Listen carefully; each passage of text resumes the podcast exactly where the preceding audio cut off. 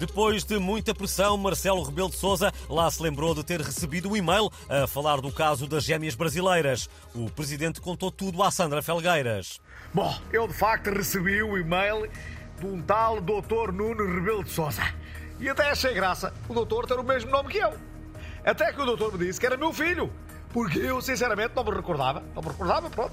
E depois, o que fez esse e-mail, Sr. Presidente? Diga já, antes que eu lhe dê uma canelada.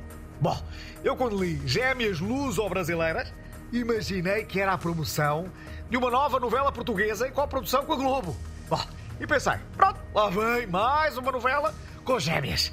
E mandei o e-mail para o chefe da Casa Civil, porque sei que é apreciador de novelas, não é? Bom, dali enviaram para o chefe de gabinete do Primeiro-Ministro, que não faça a mínima ideia do que terá feito o malandro. Bom, ah, eu peço desculpa, mas acabo de receber aqui uma SMS que diz: Olá, pai. Oi, o que é que este quer agora? Este é o meu novo número, podes transferir-me 4 milhões de euros para almoçar? E o Presidente vai transferir? Não, claro que não, então vou limitar-me a reencaminhar a mensagem para a minha Casa Civil. E eles que encaminhem para quem quiser entalar. Bom, está tudo esclarecido? Claro que não. Já devia saber que eu não vou largar este osso tão cedo, Senhor Presidente. E parece que temos agora ao telefone o comentador José Gomes Ferreira a querer dizer algo sobre este assunto. Faça o favor. Bom, eu peço desculpa pela interrupção, mas eu estou aqui a ler um tweet assinado por umas senhoras que se dizem as gêmeas chafadonas. Obrigado, que... Zé, mas mais uma vez não tem nada a ver.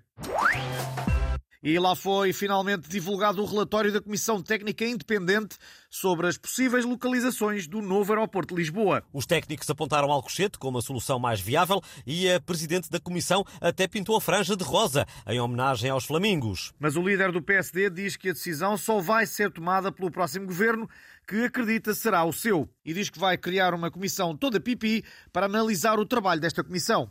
E ainda uma outra para analisar o trabalho da comissão que avaliou a comissão que por sua vez estudou os resultados da comissão. O Portugalex sabe que Luís Montenegro é sensível à questão dos gansos marrecos e dos flamingos pernetas de Alcochete e que estará mais inclinado para a opção cave do Nuno Markle, mais infinitos. Ora viva, epá, isto foi uma ideia que eu tive e acho que é espetacular. Fazer o aeroporto em Lego, assim dá para montar e desmontar várias vezes na Portela, no Montijo, em Alcochete mais um, em Santarém vezes dois, no raio que o par está a dividir por três. Epá, eu acho mesmo espetacular, epá, epá incrível.